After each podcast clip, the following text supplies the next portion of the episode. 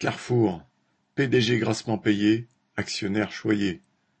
L'Assemblée générale des actionnaires de Carrefour, réunie le vendredi 3 juin, a approuvé la rémunération du PDG du groupe, Alexandre Bompard, qui pourra atteindre jusqu'à 8 millions d'euros.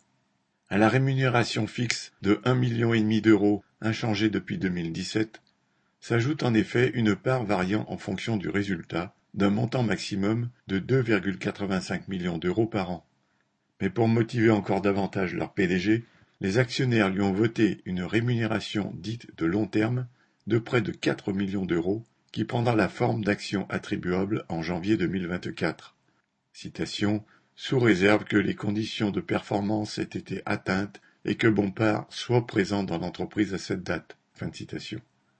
Une telle générosité n'a pas fait l'unanimité des actionnaires, 40% d'entre eux ayant refusé de l'approuver lors du vote mais la majorité a considéré que leur PDG avait bien mérité d'être récompensé. En effet, en 2021, Carrefour a dégagé un bénéfice net de 1,07 milliard d'euros, en hausse de 67% par rapport à l'année précédente. Cette augmentation a été obtenue notamment en s'attaquant aux travailleurs du groupe, à leurs salaires et aux effectifs.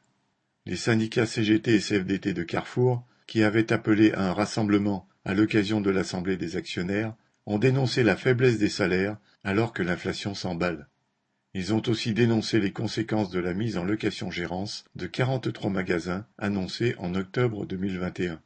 N'étant plus considérés comme faisant partie du groupe, 6000 salariés doivent perdre, à terme, les avantages et les salaires que perçoivent les autres salariés de Carrefour. Les actionnaires de Carrefour ont accepté les exigences salariales de Bompard car ils savent que, en définitive, ce sont les travailleurs du groupe qui en feront les frais. Marc Rémy